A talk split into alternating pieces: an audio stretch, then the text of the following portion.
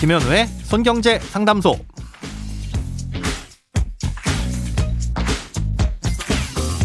새는 돈 맞고 숨은 돈 찾아드립니다. 손경제 상담소 김현우입니다. 저축, 보험, 대출, 연금, 투자까지 돈에 관련된 고민이라면 무엇이든 맡겨주세요. 자, 오직 당신만을 위한 맞춤 상담. 오늘도 사연 들어보시고 오시겠습니다.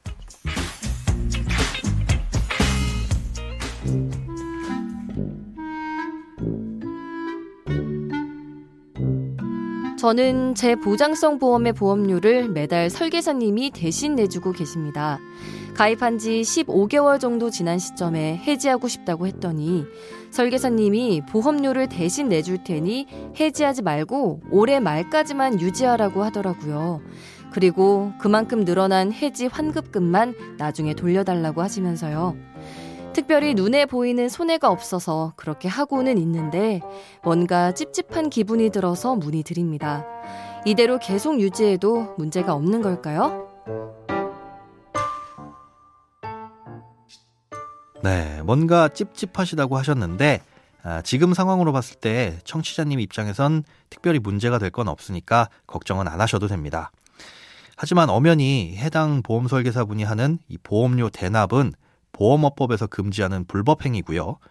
예, 적발 시에는 그 금액이나 빈도 또 그로 인해 가져간 이익에 따라서 최대 3천만 원 이하의 벌금이나 3년 이하의 징역에 처하도록 돼 있습니다.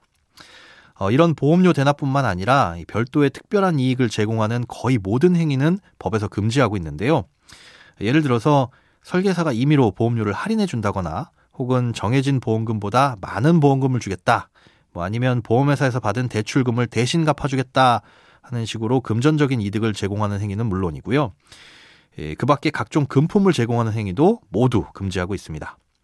아, 그리고 사실은 이 계약자도 이런 특별한 이익을 요구했다면 동일한 처벌을 받도록 돼 있는데요. 사연 주신 청취자님의 경우엔 직접 요구하신 건 아니기 때문에 사연의 내용 대로라면 문제될 건 없습니다. 어, 이렇게 특별이익 제공 행위를 법에서 엄격하게 금지하는 이유는 보험 영업에 있어서 불공정하거나 과도한 경쟁을 막기 위해서인데요.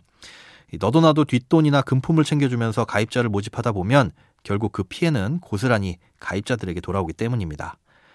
그래서 순수하게 상품 자체의 경쟁력이나 건전한 영업 활동으로만 가입자를 모집하도록 하는 겁니다.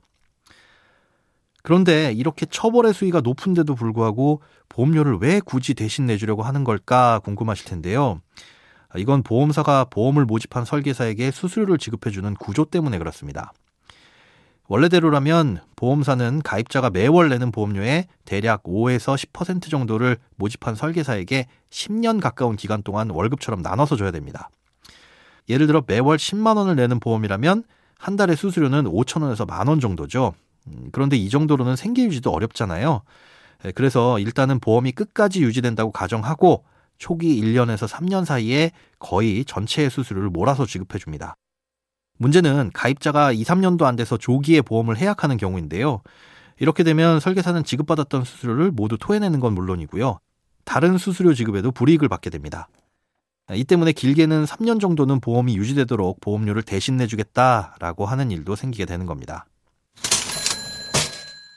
앞서 모든 금품을 제공하는 행위는 금지라고 했는데 간혹 보험 가입을 하고 나서 또는 가입도 하기 전에 상담만 받아도 각종 사은품을 제공하는 경우도 있잖아요.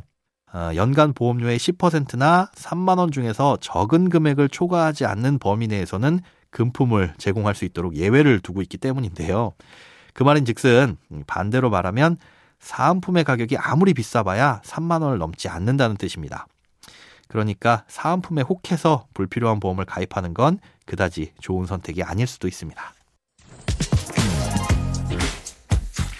크고 작은 돈 걱정 혼자 끙끙 앓지 마시고 imbc.com 손경제상담소 홈페이지에 사연 남겨주세요. 여러분의 통장이 활짝 웃는 그날까지 1대1 맞춤 상담은 계속됩니다. 돈 모으는 습관 손경제상담소 다음 주에도 새는 돈 맞고 숨은 돈 찾아드릴게요.